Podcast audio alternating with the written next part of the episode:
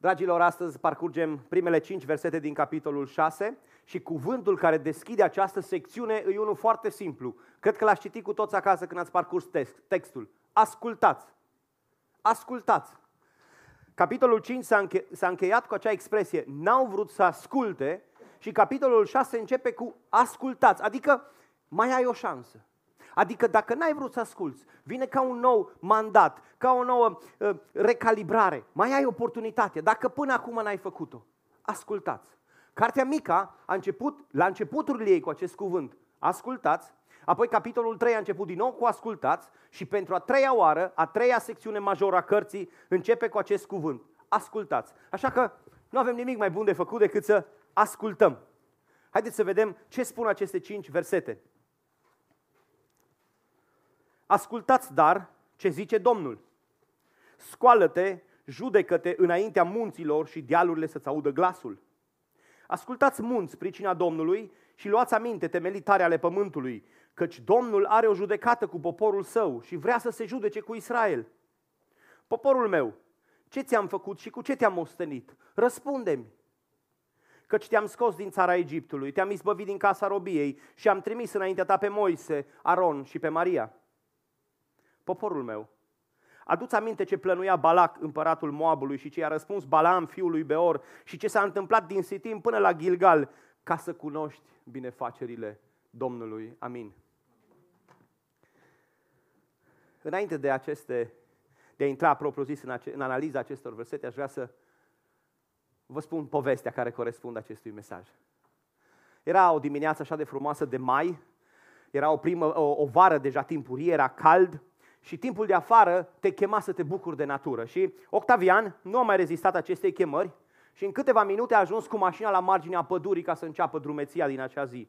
Aerul proaspăt, natura verde, mirosul tufelor de iasomie îi umpleau sufletul de încântare și era o dimineață așa de liniștită, niciun om nu era prin apropiere, mergea singur ascultând cântecul păsărilor care îi făceau o plimbare plăcută. Dar după câteva ore de mers a ajuns la lac.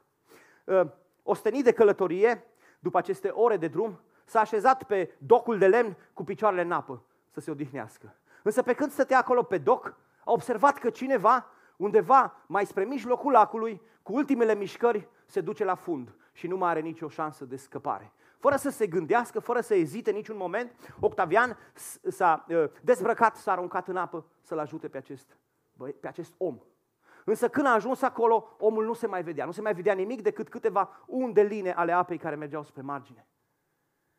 Atunci, fără să ezite, a tras aer adânc în plămâni și s-a scufundat plecând în căutarea lui. S-a dus la fund și ă, dacă am fi numărat noi ca și niște spectatori, aceste secunde păreau parcă nesfârșite. Tensiunea creștea. În ultimele momente, Octavian iasă afară și trage după el corpul inert al celuilalt și îl duce după el la mal. Se luptă cu valurile, se luptă cu apa și într-un târziu reușește să-l aducă la mal. Apoi, fără să se oprească niciun pic din oboseală, începe să-i acorde primul ajutor. Abia când acest om își recapătă o respirație cât de cât uh, uh, completă și fixă, pune mâna pe telefon și sună la serviciile de urgență. Din fericire, o patrulă a gărzii forestiere aflată în zonă a apărut, l-a pus în mașină și l-a dus la cel mai apropiat spital. Octavian a lăsat numărul de telefon, adresa unde locuia patrulei să fie contactat în caz de nevoie și uh, apoi, abia apoi, s-a întins pe iarbă să se odihnească de această mare și tragică dimineață până la urmă.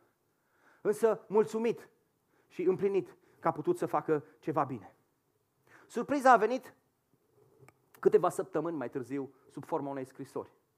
Nerăbdător, văzând o scrisoare din partea oficialităților în poștă, a deschis-o și n-a apucat să urce până în apartament, ci în timp ce urca scările a început să citească. Dar pe măsură ce citea acele rânduri, fața a început să îi se decoloreze și la un moment dat s-a așezat neputincios pe una dintre trepte. Scrisoarea conținea următoarele. Domnule Octavian, în data de 15 mai ați atacat un om care făcea baie în lac. În urma atacului, victima are nenumărate contuzii și chiar ați încercat să-l omorâți prin nec, iar la momentul actual are plămânii foarte afectați. În data de 20 iulie trebuie să vă prezentați în instanță, la proces, deoarece sunteți acuzat. Acuzat. Ce sentimente vă trezește o astfel de povestire? Intrigă? Nedreptate? Stupefacție? Mirare? Milă? Neputință? Un pic din toate, nu e așa că ne răscolește? Cum adică? Am fost, ascultând această povestire, am fost martor la acest eveniment, am văzut asta. Cum se poate întâmpla așa ceva? Poate exista așa ceva? Vreau să vă spun că, din fericire, istoria asta e una fictivă, am inventat-o eu. Din nefericire, din nefericire, există una și mai tragică. Mai tragică. Pe care noi însă nu o simțim atât de aproape. Omul, creația lui Dumnezeu, îl pune pe Dumnezeu în poziția de acuzat și îi spune, ești vinovat. Omul îl ia pe Dumnezeu la întrebări. În răzvrătirea lor, când oamenii neagă existența, influența și suveranitatea lui Dumnezeu, nu fac altceva decât să-l așeze în banca acuzaților și să-i arunce lucruri în față.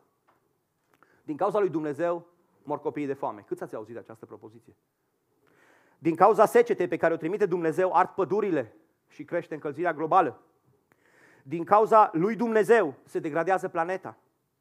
Oceanele se poluează din cauza lui Dumnezeu și dispar speciile de delfini, iar Dumnezeu este acuzat. Și mai mult decât atât, în opțiunea oamenilor, Dumnezeu este vinovat.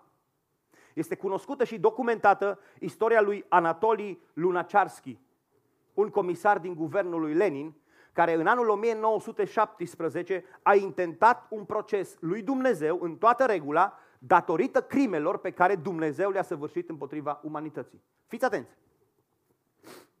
Procesul a durat 5 ore. Nu a fost nicio glumă acolo. Pe scaunul acuzatului a fost așezată o Biblie care să-l reprezinte, deoarece acuzatul nu s-a uh, înfățișat la proces. Procurorii au prezentat nenumărate probe de vinovăție bazate pe mărturii istorice și avocații apărării pe care statul sovietic a fost obligat să-i pună în apărarea acuzatului au alegat singurul argument în apărarea lui Dumnezeu că are o dereglare psihică puternică și suferă de demență avansată. Tribunalul însă, ascultând aceste lucruri, a anunțat de la început că nu va lua în considerare nici o circumstanță atenuantă, nici o cerere de absolvire datorită gravelor delicte care erau imputate lui Dumnezeu. La sfârșitul procesului, Dumnezeu a fost declarat vinovat. Pe data de 17 ianuarie 1918, la 6 jumate dimineața, un pluton de soldați a tras 5 rafale de pușcă în aer spre cerul Moscovei, aplicând sentința de moarte pe care i-au adus-o lui Dumnezeu. Cu tremurător, indignător, blasfemiator chiar. Omul care nu ar exista dacă nu i-a arătat Dumnezeu bunăvoință, omul care respiră și trăiește la momentul actual datorită lui Dumnezeu, da, omul îndrăznește să-L acuze pe Dumnezeu. Dar cum se poate ajunge la o astfel de atitudine, ne întrebăm. Dacă ne reamintim puțin din mesajul de data trecută, acolo se află câteva din prioritățile omului cărora dacă le dăm importanță, ajungem negreșit în acest loc de a-L acuza pe Dumnezeu. Și anume, independența de Dumnezeu, siguranța în propriile noastre reușite, idolii, ritualurile și plăcerile. Mergând pe acest drum, omul nu-L mai recunoaște pe Dumnezeu, omul uită sau se face că uită de Dumnezeu și nu-L mai ia deloc în calcul pe Dumnezeu în niciuna din ideile sale. Și dacă cumva îl ia în calcul, îl tratează ca pe un egal sau pe un inferior al său. Chiar din zorii umanității. Amintiți-vă că gândul pe care l-a infuzat Satan omului a fost acesta. Veți fi ca Dumnezeu veți fi ca Dumnezeu. Nu există nicio diferență între voi și Dumnezeu. Ba chiar ajungeți mai sus decât Dumnezeu. Observăm că și în pasajul pe care îl tratăm astăzi, oamenii l-au acuzat pe Dumnezeu. E o judecată în care nu Dumnezeu îi convoacă la judecată, ci dacă citiți diferite abordări ale acestui pasaj, oamenii îl trag la răspundere pe Dumnezeu. Dar el se pare că le face jocul și se prezintă la această judecată cu poporul lui. Este dramatică o astfel de scenă în care oamenii să considere că îl pot trage la judecată pe Dumnezeu, dar totodată este înduioșător faptul să vezi că Dumnezeu le acordă îndurare și cumva intră în jocul lor. e ceva, uh, răspunde nebunului după nebunia lui. Și în loc să șteargă de pe fața pământului cu suflarea gulii sale într-o clipită, se explică această răbdare prin faptul că Dumnezeu are răbdare și bunăvoință față de poporul răzvrătit și vrea să-i mai ofere o șansă. Oricât de uh, strigătoare la cer ar fi această răzvrătire. Uh, omul să poată beneficia de o trezire și de o restaurare. Și pentru a continua procesul restaurării, este nevoie de o, de o recunoaștere permanentă a umanității noastre. Este nevoie de o recunoaștere permanentă a faptului că suntem oameni. Suntem oameni. Trebuie să conștientizăm că în fiecare moment că noi suntem compuși nu doar dintr-un duh cu năzuințe înalte, ci Domnul a declarat omul nu este decât carne păcătoasă. Și apoi, este adevărat că Dumnezeu a suflat în nările noastre suflarea Lui și a pus în noi gândul veșniciei, da, însă Domnul Iisus vine și adaugă, Duhul, în adevăr, este plin de râvnă, însă carnea este neputincioasă. Este foarte important să reținem acest adevăr în toată umblarea noastră pe pământ.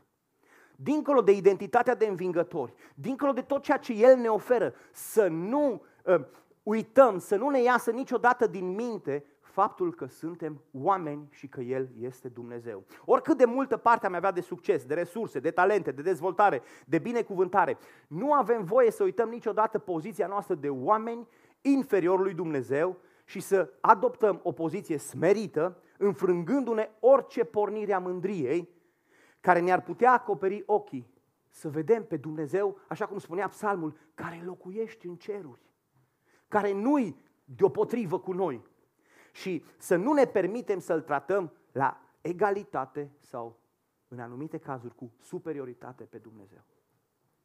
Trebuie să conștientizăm permanent această condiție a noastră. Suntem oameni. E adevărat, Duhul lui locuiește în noi, puterea lui ne-o dă nouă, vom vedea mai încolo aceste aspecte. Însă, suntem oameni. Și în această judecată Dumnezeu începe aducând în discuție argumentul creației. Argumentul creației. Înainte ca să existăm noi oamenii, au existat munții, au existat dealurile, au existat, ce mai spune aici, temeliile pământului. Toate lucrurile acestea au fost făcute cu mult înainte ca importantul ăsta de om să apară pe pământ. Ă, toți au fost martori, toți munții cei veșnici, cum îi numește psalmistul, au fost martori la Dumnezeu care s-a plecat, a luat țărână și a modelat un om. Ei au văzut lucrul ăsta și ei au existat înainte ca omul să fie și pietrele vor striga când noi oamenii nu vom mai fi. O spune Biblia. Ei bine, ă, acești martori în muțenia și în imobilitatea lor au înregistrat fiecare pas al procesului creației, ba chiar au văzut și decaderea omului și au văzut și procesul lui Dumnezeu de restaurare. Toate acestea au rămas intipărite. Spun oamenii de știință că se lucrează la asta ca să găsească acea impregnare magnetică în orice corp fizic. Nu doar pe o bandă magnetică care se poate redea sunetele sau pe un cd ci orice piatră poate avea acel ecou întipărit în ea. Încă n-au descoperit totul, însă Dumnezeu nu știe. Munții pe care El îi cheamă ca și martori în acest proces, n-au văzut lucrul acesta. Ba da. În altă ocazie Dumnezeu cum declară împotriva poporului său? Iau azi cerul și pământul, martori împotriva voastră. Creația asta toată vă vorbește că sunteți doar oameni. Când omul ajunge să se creadă buricul pământului, Dumnezeu îi aduce aminte că alte lucruri, multe alte lucruri au fost înainte de existența noastră. Până și lucrurile neînsuflețite iau cuvânt, verbalizează și spun că omul se răzvrătește fără temei împotriva lui Dumnezeu. Este argumentul creației. Astfel, întreaga creație este martor la ce? Continuă textul, căci Domnul are o judecată cu poporul lui. Vrea să se judece cu Israel. Ok? O vrei? Hai să intrăm la judecată. Ba mai mult, amintiți-vă cum începea Cartea Mica. Ia aminte pământule și ce este pe el. Din prima parte, el vine cu martorii, pentru că oamenii aceștia spuneau despre Dumnezeu tot felul de lucruri neadevărate și aduceau tot felul de acuze la adresa lui Dumnezeu. Și Domnul, fiți atenți, își întreabă poporul în fața martorilor. Cu ce sunt acuzat? Care-i plângerea pe care o aduceți înaintea mea? Ce plângere aduceți? Sau, în cuvintele textului, ce ți-am făcut? Mai simplu de atât nu se poate. Poporul meu, ce ți-am făcut? Trebuie subliniat aici că nu omul oricare se ia la uh, ceartă cu Dumnezeu. N-au venit asirienii care n-aveau o relație cu Dumnezeu. N-au venit filistenii din fâșia Gaza să se certe cu Dumnezeu. Nu! Poporul lui, care trăise experiențe cu Dumnezeu, vine și-l acuză. Și Dumnezeu îl întreabă, ce ți-am făcut? Peste ani de zile, acest popor n-a reușit să dea răspuns la această întrebare și amintiți-vă că profetul Ieremia, care profețește cu câteva zeci de ani după, îl întreabă și prin Ieremia pe acest popor, ce nelegiuire au găsit părinții voștri în mine? Vorbea despre aceeași generație de oameni din, din, din vremea lui Mica. Măi, cu ce mă acuzați? Ce aveți împotriva mea? De la ieșirea lor din Egipt n-au făcut altceva decât să se ia la ceartă cu Dumnezeu. Ne-a scos Dumnezeu din Egipt să murim de foame, ne-a scos Dumnezeu să nu mai avem castraveți, o să murim fără apă, o să murim de șerpi, o să murim de aia și de aia altă. Numai și numai murmur și acuze împotriva lui Dumnezeu. Acum însă poporul avea alte plângeri. Scăpaseră de perioada pustiei. Nu sunt descrise în text de ce se plângea poporul, însă putem să le deducem puțin din cea de-a doua întrebare pe care o adresează Domnul. Cu ce te-am mostenit? Sau cu ce te-am împovărat? Se poate înțelege această propoziție. Cu ce ți-am făcut eu greutăți? Și uh, poporul simțea o greutate, dragilor, în a-i fi credincios lui Dumnezeu. Extraordinar. Asta ajunsese uh, greutatea lor cea mai mare. I se părea o corvoadă să trebuiască să slujească. Miei, tămâia, animalele pentru jertfă, deja erau prea scumpe, dar până când? și erau răzvrătiți împotriva lui Dumnezeu. Descoperim acest adevăr în cartea Isaia, în capitolul 43, în care Dumnezeu se adresează mult mai amănunțit poporului și fiți atenți ce îi spune. Și tu nu m-ai chemat, Iacove, căci te-ai obosit de mine, Israele. Nu mi-ai adus oile tale ca arderi de tot și nu mai mai cinstit cu jertfele tale. Eu nu te-am chinuit cu daruri de mâncare pe care trebuia să mi le aduci și nu te-am obosit cu jerfe de tămâie. Nu mi-ai cumpărat treste mirositoare cu argint și nu m-ai săturat cu grăsimea jerfelor tale, dar tu m-ai chinuit cu păcatele tale și m-ai obosit cu nelegiuirile tale. Vă dați seama ce ajunsese o povoară pentru acest popor? Să meargă la biserică, să se închine la templu, la cort. Nu mai uh, aveau cumva o anumită plângere și hai să învățăm ceva din această plângere. Și aș vrea să te provoc prima dată, să-ți spun că atunci când ceea ce faci pentru Domnul devine ceva ce te obosește sau te împovărează, ceva nu-i bine. Când închinarea pe care o aduci Domnul este o greutate, fii atent că ceva e greșit. Când uh, ai impresia că faci prea mult, că Domnul cere prea multe, că prezbiterii au prea multe pretenții din partea noastră față de Dumnezeu, există o problemă. Și în mod special, când vine vorba de a-ți deschide gura și a aduce laudă lui Dumnezeu, dacă faci asta cu greutate, e o problemă majoră. Și de ce spun asta? Lăsați-mă să mă explic.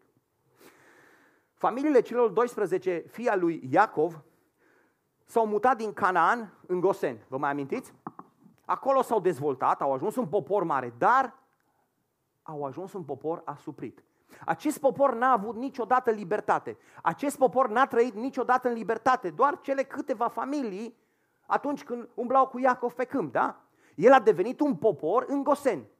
Niciodată nu și-au putut exercita credința. Da, patriarhii, fiecare în dreptul lui, dar ca popor, ei n-au avut niciodată o închinare colectivă. Niciodată nu s-au adunat la închinare. Niciodată.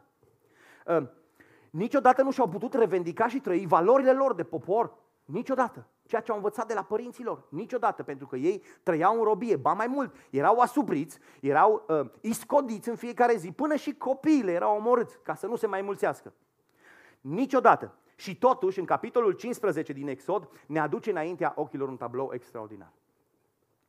După ce au experimentat că Domnul i-a salvat din mâna egiptenilor prin intermediul celor 10 urgii, urgii și au văzut ceva de nemai auzit, mai mult decât atât, cu câteva zile în urmă, cu câteva ore în urmă, au trecut Marea Roșie, pe care nu-i poate găsi nimeni nicio explicație, da?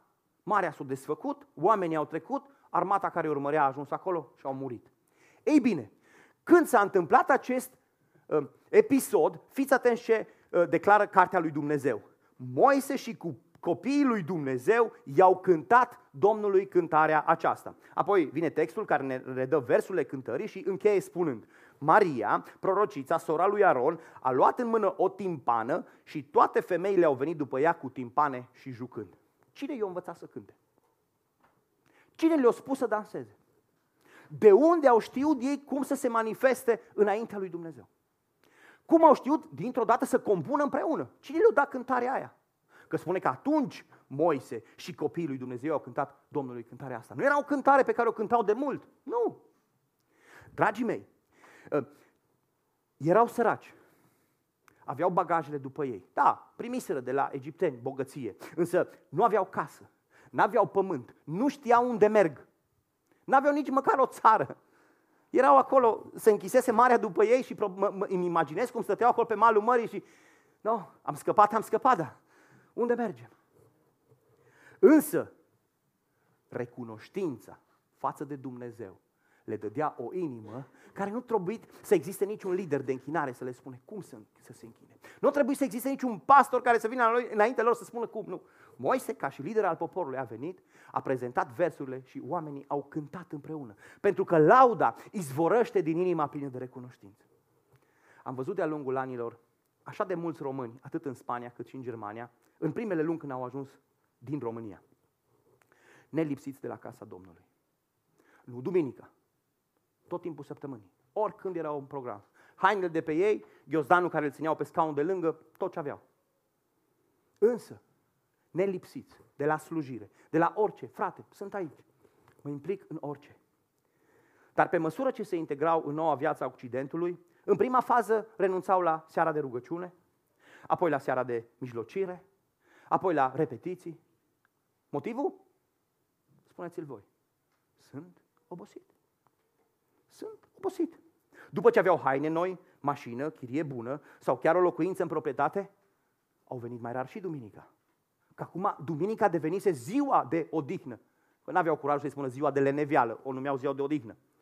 Ce i-a determinat pe acești oameni atunci când erau săraci, când n-aveau nimic, când nu cunoșteau pe nimeni în biserică? Să vină zi de zi la casa lui Dumnezeu și pe măsură ce Dumnezeu îi binecuvânta, să devină totul atât de împovărător pentru ei. Frate, duminică, să așa de obosit. Cum să... Sunt trei ore cât stau acolo, câteodată patru.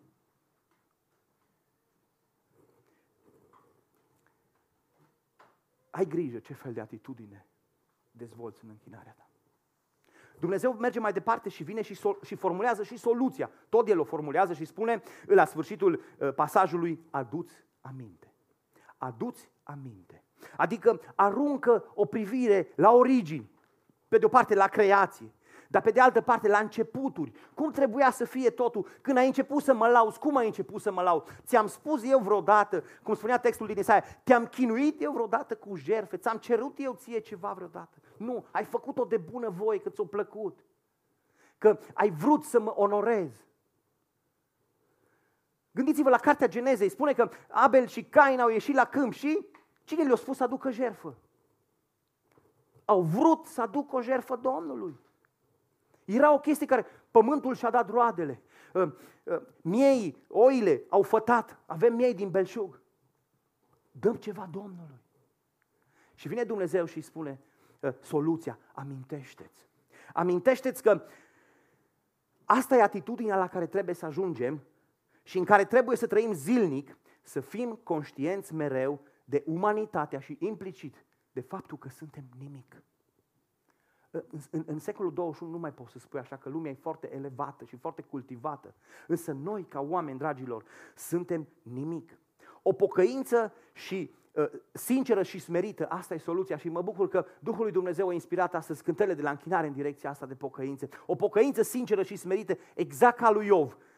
După ce s-a certat, nu știu dacă ați citit toate cele 10 capitole în care se ceartă Iov cu Dumnezeu. Prima dată prin Elihu și apoi Iov singur, de la 32 la 42 se ceartă acolo cu Dumnezeu, dar la sfârșit, când înțelege, vede soluția lui Dumnezeu și spune, da, am vorbit fără să le înțeleg, de minuni care sunt mai presus de mine și pe care nu le pricep. De aceea mi-e scârbă de mine și mă pocăiesc în țărână și cenușă.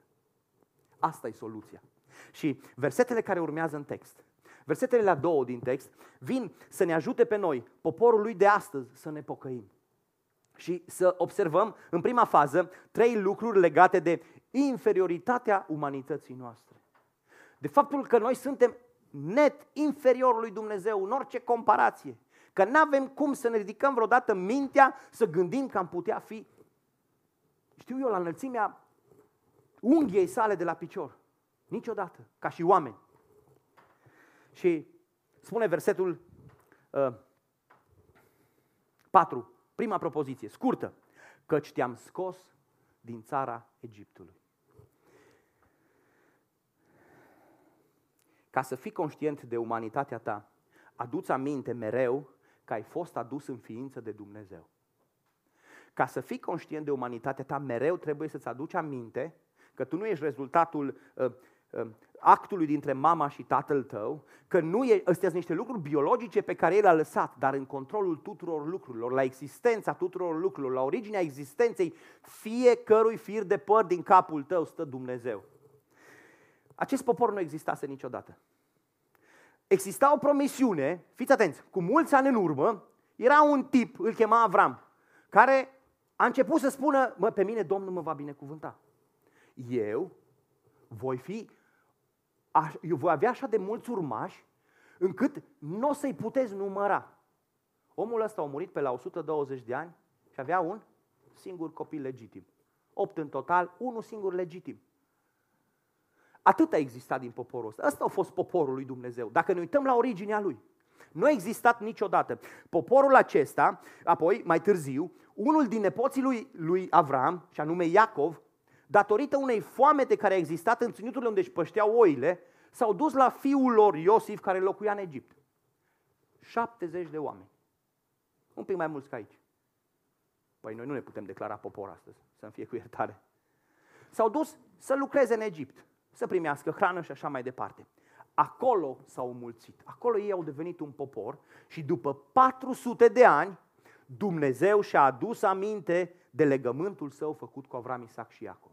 Acum începea să, să dezvolte cu adevărat ideea de popor pe care o gândise Dumnezeu. Dumnezeu, din proprie inițiativă, a luat decizia să-i scoată.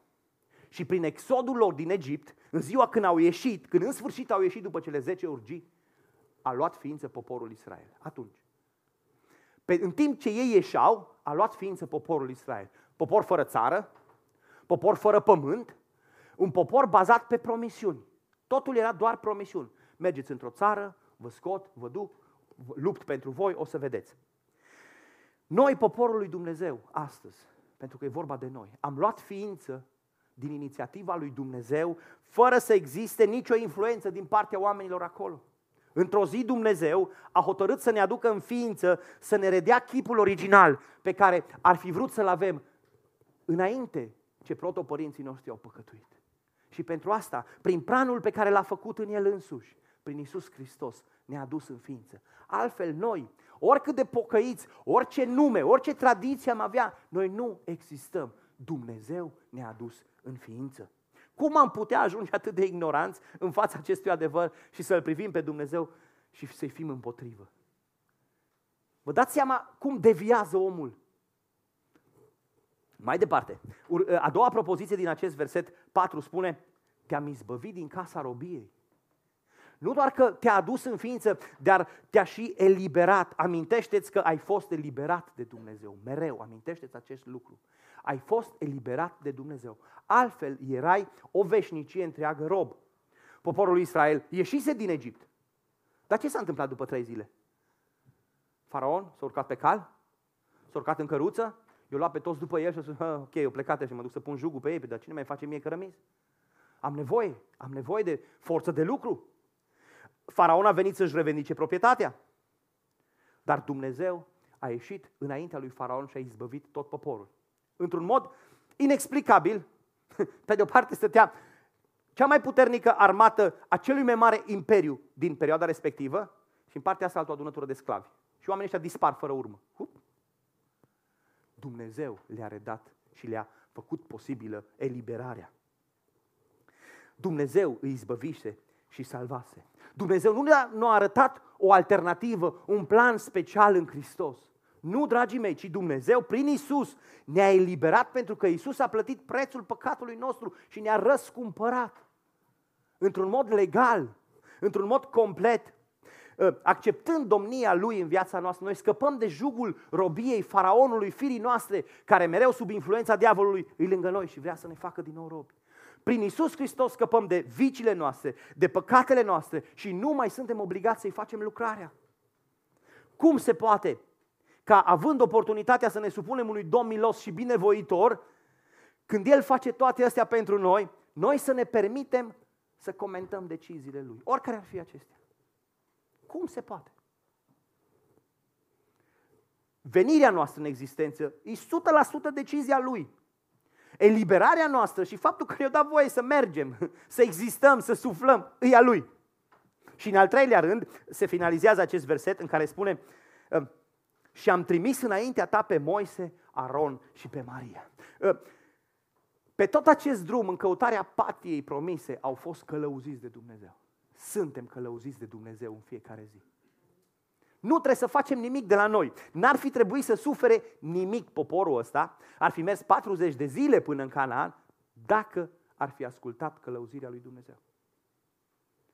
Deci, au, au venit în ființă ca popor, au fost eliberați, și ești călăuzit de Dumnezeu. Nu i-a lăsat niciodată singur. Mereu a încercat să le vorbească el de pe muntele Sinai și oamenii s-au speriat și au spus, o să vă vorbesc pe limba voastră, prin Moise, prin Aron. Și oare noi avem parte de călăuzire? Vine întrebarea. Oare noi, ca și poporul Dumnezeu astăzi, avem parte de călăuzire? Oare nu este trimisă și înaintea noastră tot o trinitate, formată din Tatăl, Fiul și Duhul Sfânt, care să ne conducă în fiecare zi, dragilor? Nu avem parte și noi de această călăuzire zilnică? Dacă, ă, dacă nu ar fi așa, am rătăcit cu mintea tulbure, fără să avem scop în viață și fără să știm încotro ne îndreptăm.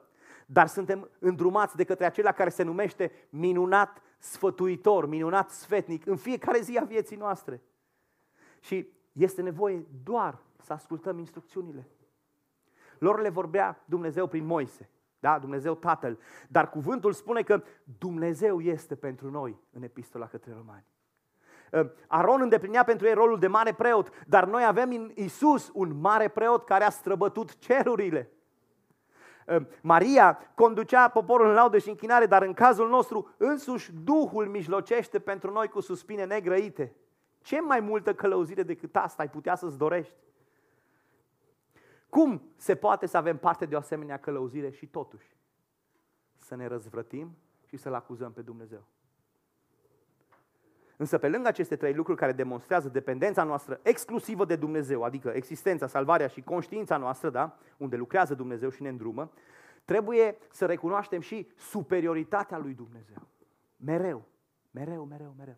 Acest lucru, să recunoaștem toată superioritatea lui demonstrată prin atributele caracterului său. Și sunt foarte mulți învățători biblici din vechime care au pedalat atât de mult, învață atributele lui Dumnezeu. Cum este El? Ca să te poți încrede în El. Și uh, aceste atribute ale Lui, nu numai că ne depășesc pe noi, depășesc puterea noastră de înțelegere. Să spui că Dumnezeu e transubstanțial, da? E un termen foarte așa științifico-fantastic că nu-i compus din nimic și totuși umple totul. Numai gândindu-te, te depășește această noțiune, dar aminte atributul în sine. Și fiți atenți, cum continuă versetul următor, versetul 5. Poporul meu, aduți aminte, da? Ăsta e centrul, miezul acestui pasaj. Aduți aminte mereu. Aduți aminte. Ce să-mi aduc aminte, Doamne? Aduți aminte ce plănuia Balac, împăratul Moabului. Ce plănuia împăratul ăsta? Știți povestea? Păi ăștia ieșiseră din Egipt și după ce au trecut de Marea Roșie, Dumnezeu le-a dat victorie în două bătălii. La, Sihem și, la Sihon și la, ba, la Basan, da? Au câștigat câteva teritorii. Împărații din zonă au zis, bă, vine un popor deosebit și vor să uh, acapareze teritorii. Și împăratul Moabului, foarte precaut, uh, observa totul și încearcă să dezvolte un plan să le împiedice avansarea. Dar spune uh, cuvântul lui Dumnezeu în cartea numeri că poporul a tăbărât în corturile lui. Poporul nu avea habar că Balac era pe munți și pregătea ofensiva. Nicăieri nu veți găsi că poporul știa despre asta. Însă, Dumnezeu știa și contracara planurile dușmanilor, pentru că trebuie să ne amintim atributele înțelepciunii lui Dumnezeu, în primul rând. Atributele înțelepciunii lui Dumnezeu. Un Dumnezeu care este omniprezent. El era și în vale cu ei, dar era și pe munte și îl vedea pe Balac. Un Dumnezeu care este etern, care a văzut toate. L-a văzut pe Balac și când a fost copil, l-a văzut și acum, știa care era călcâiul lui Ahile pe care l-avea uh, Balac, știa toate lucrurile despre fiecare. Un Dumnezeu etern, infinit, transcendent, imanent, înțelept, care cunoaște totul. Trebuie mereu, mereu să ai în vedere aceste atribute ale superiorității lui Dumnezeu demonstrate în înțelepciunea lui. El are un plan și îl duce la îndeplinire cum vrea El. Nimeni și nimic nu îi se poate opune. El vede orice lucru, oricât de ascuns, ascuns ar fi și cunoaște oricât de, orice gând, oricât de cuibărit ar fi în cea mai ascunsă părticică a creierului nostru. Totul cunoaște. Ăsta e caracterul lui, e superioritatea lui. Omniprezent, omniscient. Sunt niște cuvinte, poate așa mai neologisme, însă care spun că Dumnezeu știe, cunoaște, Uh, înțelege, vede, pricepe totul. Nu la un moment prezent, ci la un moment continuu, mereu. Apoi uh, continuă versetul și fiți atenți ce spune. Și spune și, și ce i-a răspuns Balam fiul lui Beor? Acum, împăratul Moabului Balac ăsta văzuse că poporul ăsta nu sunt foarte instruiți militar nu s o știre mare și totuși câștigă. Și-o da el seama că nu luptă ăștia cu o putere, că puterea lor nu stă în puterea militară, că stă altundeva. Și s-a dus la un vrăjitor. Balam acesta nu era un proroc al lui Dumnezeu, era un vrăjitor, era un proroc.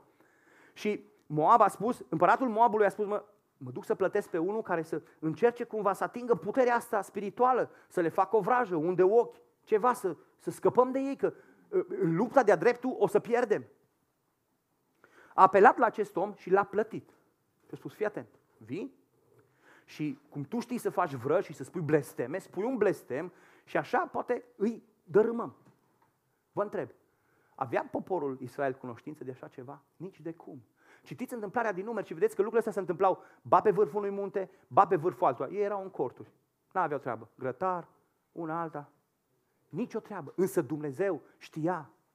Însă Dumnezeu știa și fiți atenți, vine omul ăsta, pentru că l-a tras plata, erau mulți bani, era împăratul care îl chema. Și s-a pregătit să înjure. Și aici intervin atributele de acțiune ale lui Dumnezeu. Dumnezeu numai că cunoaște, Dumnezeu intervine pentru că El e atotputernic. Dumnezeu e um, cel ce poate totul, cel care acționează în toate lucrurile. Și omul ăsta se pregătește să vorbească și din gură iasă o binecuvântare. Textul din numeri e mai precis în chestia asta și spune Dumnezeu i-a pus cuvinte în gură. Nu știu dacă ați văzut, vă mai amintiți filmul ăla Liar Liar, mincinoșul mincinoșilor. Când îi promite actorul lui Fiuso, nu mai mint. Și când vine acasă târziu noaptea, Fiuso s-a rugat înainte, spune, Doamne, fă pe tata să nu mai mintă. Și vine acasă și spune, tati, de ce ai ajuns târziu? Și el, pac, pregătit să spună minciuna. Și, păi am stat cu o femeie, nu știu. Eu ieșit adevărul. Exact așa s-a întâmplat cu Balaam. Ăsta vroia să blasteme.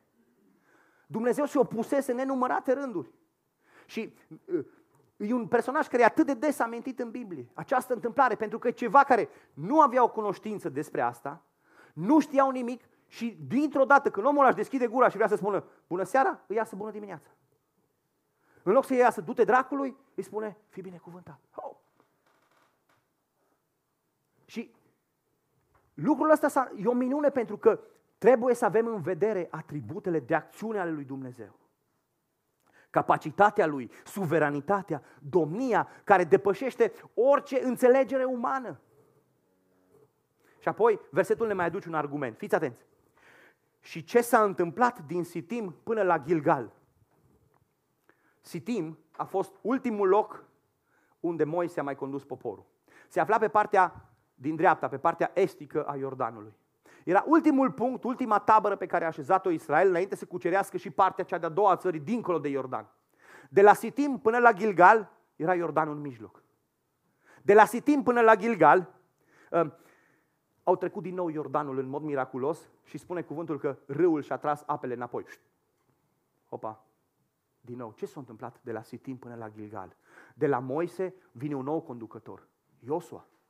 Ba mai mult, la Gilgal spune că toată generația născută în pustie care nu făcuse legământ cu Dumnezeu a fost tăiată împrejur și a intrat în legământ cu Dumnezeu. Cu alte cuvinte, Dumnezeu în mila și în bunătatea Lui își renoiește legământul față de popor. Și cumva dă, dă o pagină a celor 40 de ani risipiți, atunci când au necinstit mana lui Dumnezeu. La Gilgal s-a oprit mana. Au dat această pagină și a spus, hei, încep cu voi un capitol nou. Cele trecute, cele rele să se spele. Începem să scriem din nou istoria. Pentru că trebuie să fii convins de atributele personale ale lui Dumnezeu. Dumnezeu nu e doar un concept, un Dumnezeu conceptual. Dumnezeu e o persoană care te iubește. nu-i, nu-i doar un stăpân, cum am auzit astăzi la timpul de închinare, care doar îți întinde mâna, fă, fă, du-te. Du. Nu, e un Dumnezeu care are milă. Un Dumnezeu caracterizat de îndurare, de bunătate, de compasiune, de iertare. Vă amintiți versurile acelea din Scriptură în care spune care Dumnezeu ește ca tine care ierți nelegiuirea? Wow! E un Dumnezeu, amintește-ți atributele Lui personale. Mai am multe aici scrise, blândețe, dragoste, dreptate, sfințenie. Și acum te întreb, ce atitudine dezvolți tu în fața acestui Dumnezeu? Cum te raportezi la El? Ca la un prieten de birt? Ca la un coleg de clasă? Hei, cumpăl! Cum te raportezi la Dumnezeu? Dacă vei cultiva o abordare greșită și nu vei ține cont de aceste lucruri, dragul meu, și dacă nu vei recunoaște caracterul lui vis-a-vis de limitările tale, această abisală uh, diferență, îți vei permite într-o zi să-l iei la rost. Să-i spui, a, Dumnezeu e de vină. Eu m-am pregătit, dar el, mi el.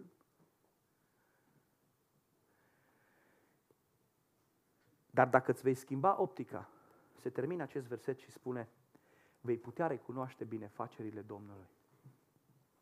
Vei putea recunoaște că în toate astea El n-a urmărit decât binele. Atunci când în nebunia ta l-ai luat la rost și l-ai acuzat chiar că ți-o luat copilul, că ți-ai pierdut banii, că o trebuie să-ți părăsești țara, că nu-ți place limba, că știu eu mai ce, că nu mai ai servici, că nu mai ai mașină, că ți-o spar rota, că ți-o fura bicicleta, nu știu ce. Dacă tu, te, dacă tu toate aceste lucruri, El vine și le transformă în binecuvântări. Și trebuie să te întreb, ești mereu tu conștient de această diferență între tine și El? Spunea înțeleptul Solomon că Dumnezeu este în cer și tu pe pământ. Să nu uiți lucrul ăsta niciodată. Nu vreau să plecăm cu o um, identitate de, um, de vierni de aici, nu, din potrivă. Să fim mereu conștienți de această natură a noastră. Asta vreau să scot în evidență. Cu două săptămâni în urmă am vorbit despre această calitate de învingători pe care în vasul de lut el toarnă puterea lui. Haleluia! Însă, să nu uităm acest lucru niciodată și să ne permitem, pentru că El vrea prin toate astea să ne facă parte de binefacerea Lui. Vă mai spuneam, care e profetul care profețește în același timp cu Mica? Hai să văd un pic de Isaia, Isaia. În capitolul 2. Fiți atenți cum vine Dumnezeu prin acest profet și le spune la oamenii ăștia, bă, oameni buni, veniți totuși să ne judecăm. No, hai, dacă vreți, hai să ne judecăm. Și fiți atenți cu ce argument vine, că dacă ar veni cu argumentul dreptății, i-ar fi nimicit. Dacă vor fi păcatele voastre cum îi cârmâzul, le voi face albe ca zăpadă. Wow! Ca să cunoști binefacerile Domnului. Dacă vor fi roșii cum îți purpura, le voi face albe ca luna. Wow! Dragul meu, când toate acestea le vei vizualiza, tot acest caracter al Dumnezeu, vei cunoaște bunătatea și binefacerile Lui pentru viața ta. Nu te chinuie Dumnezeu, nu i-o chinuit pe ăștia, s-o chinuit singuri atâția ani în pustie de încăpățânați. Nu suntem mai buni ca ei cu nimic. Recunoști tu diferența care există între tine și Dumnezeu. Este vremea să o recunoști. Și chiar dacă ai avut o atitudine greșită față de El până acum, el are răbdare, tocmai datorită acestui caracter și acestui atribute personale și dorește ca tu să fii restaurat și regenerat. Și aș mai vrea să-ți mai aduc înainte un aspect. Ultimul aspect.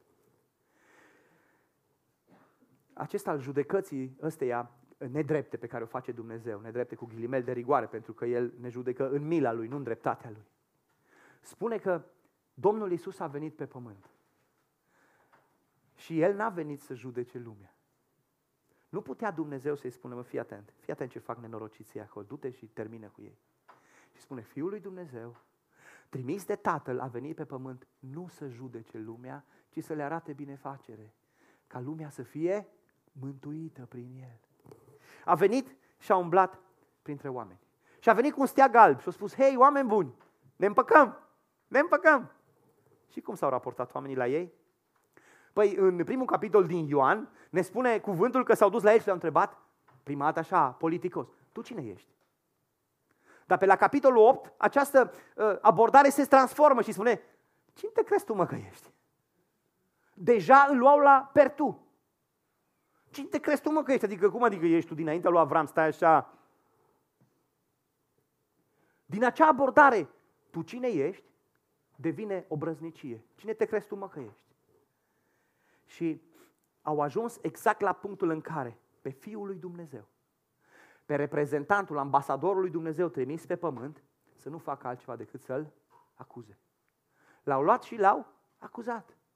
Au inventat un fel de judecată noaptea târziu, cumva, să-l acuze și să aducă pâră împotriva lui. Și spune Evanghelia după uh, Luca că nu s-a găsit nimeni să aducă mărturie. S-au găsit doi oameni acolo. Unul a spus una, unul a spus alta. Nu se potriveau nici măcar între ei, dar l-acuzau. N-aveau nicio noimă, dar l-acuzau. Și e atât de, de special cuvântul lui Dumnezeu. Fiți atent, ca și în vremea lui Mica, Iisus stă în fața judecătorilor, stă în fața marilor preoți care îi aduc acolo învinuiri grosolane și vine unul și îi dă o palmă. Și Iisus îl întreabă, dacă am vorbit rău, arată-mi ce am spus rău. Dar dacă am vorbit bine, de ce mă bați? Parcă Parcă ești în, în, în, în cartea lui Mica când spune, poporul meu, ce ți-am făcut? Cu ce te-am obosit? răspunde Dacă am făcut rău, spune Dacă am făcut bine, de ce mă bați? răspunde Hai să ne judecăm. Și mai mult decât atât, n-au găsit cu ce să-i răspundă nici de data asta. Și au spus, ăsta merită să moară. L-au acuzat, l-au condamnat și l-au crucificat. Dându-și viața pe cruce, în mâinile celor fără de lege, care l-au judecat fără de lege. Înțelegeți această... L-au judecat și că să arate dreptatea, dar erau fără de lege. Iisus adoptă aceeași poziție iubitoare și spune doar atât. Tată, iartă că nu știu ce fac. Îți arată din nou, arată El din nou binefacere. Și mai mult de atât, continuă și spune, pe cel ce vine la mine, nu-l voi izgoni afară. Doamne, și pe la care te-a bătut, și pe ăla. Dacă adopți această atitudine de pocăință, și pe el îl aștept acasă. Eu mai am îndurare. Și poate că până acum ai ignorat chemarea lui Isus. Poate chiar l-ai acuzat în multe feluri. Poate chiar n-ai fost conștient de nemărginirea lui. Poate astăzi vrei să iei această chemare a lui în serios când el spune, veniți totuși să ne judecăm. Dar nu prin prisma Dumnezeului stăpân, drept, care poate să ucidă cu suflarea gurii lui. Nu. Ci cu acea milă. Vine la tine și vorbește cu tine. Și îți spune, dragule, ești tu conștient că eu locuiesc în ceruri? Ești tu conștient că tu ai fost un rob fără valoare și că existi prin bunătatea și intervenția mea? Vino totuși să ne judecăm prin această prisma milei. Te rog, vino. Și, dragul meu, Aș vrea să fii foarte atent, în mod special cei care nu ați, v-ați întors la Dumnezeu niciodată, care v-ați gândit, ați cochetat, ați cochetat cu ideea asta. În, în, în secolul în care trăim, creștinismul ni se prezintă ceva de felul, vină la Hristos ca să ai viață veșnică. Vină la Hristos ca să beneficiezi de o viață bună. Aș vrea să spun că aceste lucruri există, însă aceste lucruri sunt doar consecințe ale pocăinței. Știți ce înseamnă să vii la Hristos? Nu e o chemare, vino și vei scăpa de fumat. Vino și vei scăpa de droguri. Nu. Astea sunt consecințe. Sunt consecințe bune care vin în urma pocăinței. Însă chemarea la pocăință este chemarea de a-ți recunoaște neputința. Chemarea la pocăință este chemarea în care tu spui, Doamne, sunt om, Tu ești Dumnezeu. Tu poți să te înduri. Asta e pocăința. Când tu recunoști atributele astea incomensurabile al Dumnezeu și nimicnicia ta. Este un strigă disperat din adâncul ființei după milă. Nu după dreptate, după nimic altceva, ci acea, acea strigare pe care o descrie Apostolul Luca, uh, Evanghelistul Luca, Dumnezeule, ai milă de mine păcătosul. Asta e pocăința. Vedeți acolo, Dumnezeu, pe de o parte, toate atributele sale, tot caracterul său și pe de altă parte eu. Care? Ce sunt? Eu doar o bătaie cu pumnul în piept în care spui, nevrednicul de mine. De aceea, dragul meu, te provoc la pocăință, la o recunoaștere în același timp și a inferiorității tale, dar și a necuprinsei sale superiorități. Asta e pocăința. Să accepti acest adevăr. Toate celelalte vin de la sine. Sunt consecințe care vin. Este o renunțare la poziția ta de acuzator și o acceptare supusă a suveranității sale. Nu vreau să-ți vând gogoși și să te amăgesc cu alte lucruri. Ești gata de pocăință? Ești gata să vii la pocăință? Dumnezeu îți vorbește prin mine astăzi, prin Duhul Lui, astăzi aici. Ești gata să vii la o astfel de pocăință?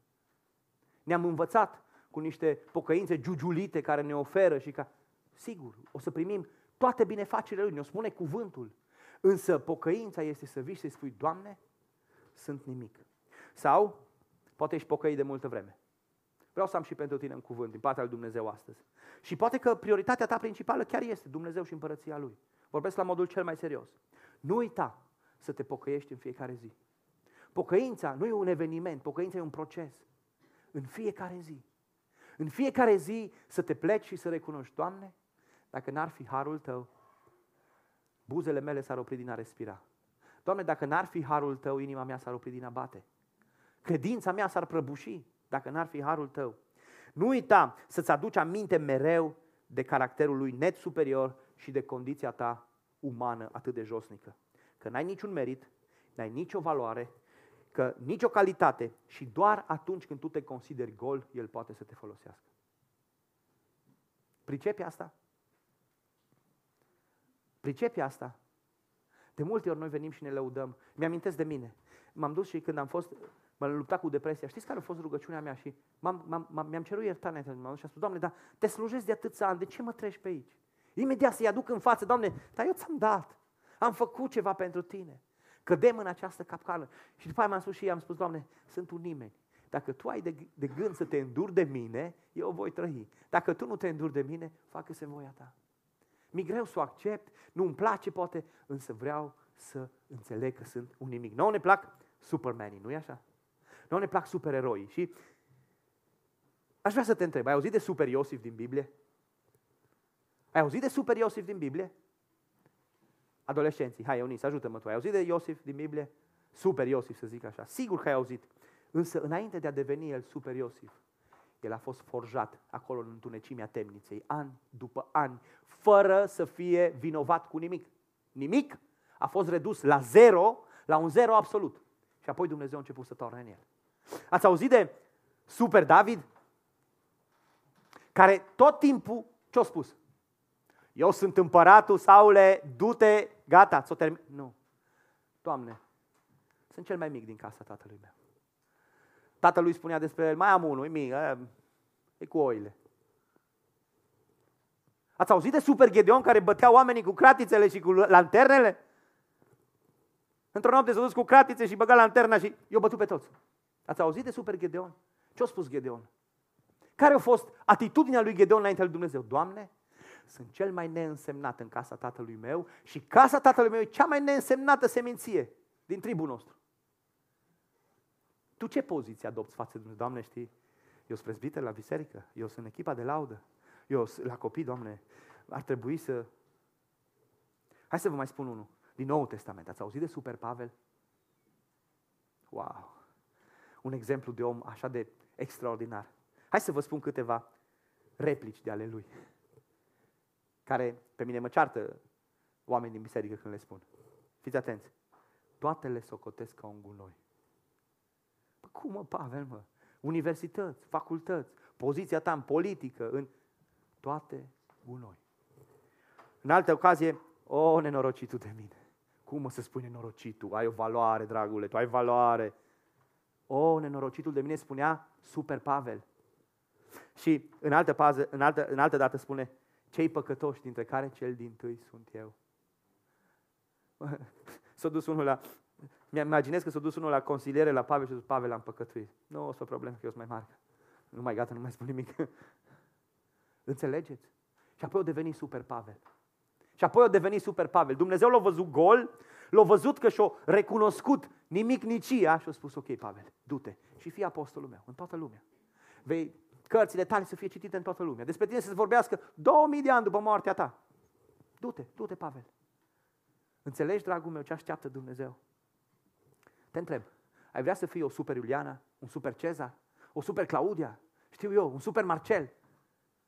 Sigur că am vrea cu toții. Aici, aici, super Patrick acolo în spate. Super Duțu. super dublu la Duțu, sigur. Aici, ăsta e drumul. Ăsta e drumul, dragule. Există posibilitate, Dumnezeu ne-o promite. Veniți să ne judecăm. Ne judecăm după dreptatea mea, că după a voastră vă fac praf. Hai că am încă îndurare. Vreau să vă arăt binefacere. Și aș vrea să încheiem aici. Aș vrea să ne ridicăm și să ne cercetăm printr-o cântare. Nu vreau să fac o chemare în fața astăzi, însă fac o chemare săptămâna asta. Dacă Domnul îmi dă sănătate, sună-mă și vine o să ne întâlnim la biserică. Când vrei tu, o să fiu disponibil, o să-mi fac timp. O să găsim un termin. Dar aș vrea să iei în serios acest lucru. Aș vrea să iei în serios această provocare în care Dumnezeu te cheamă să fii nimeni. Într-o lume care te cheamă să fii cineva, Hristos te cheamă să fii nimeni, ca astfel să devii cel mai. Dragul meu, te iei încă la harță, te iei în gură cu Dumnezeu? Această cântare ne-a luat toată săptămâna să o învățăm. E o cântare veche, fiecare o auzit de ea de pe undeva. Însă această cântare are în centru o întrebare. Ce ți-am făcut? E, e, e întrebarea textului. Ia-o personal. Florin, ce ți-am făcut? Viorica, ce ți-am făcut? Știu eu, Heni, ce ți-am făcut? Nu din partea mea. Autorul, într-un mod metaforic, se, se, se pune în locul Domnului Isus și pune această întrebare turmei sale, poporului său.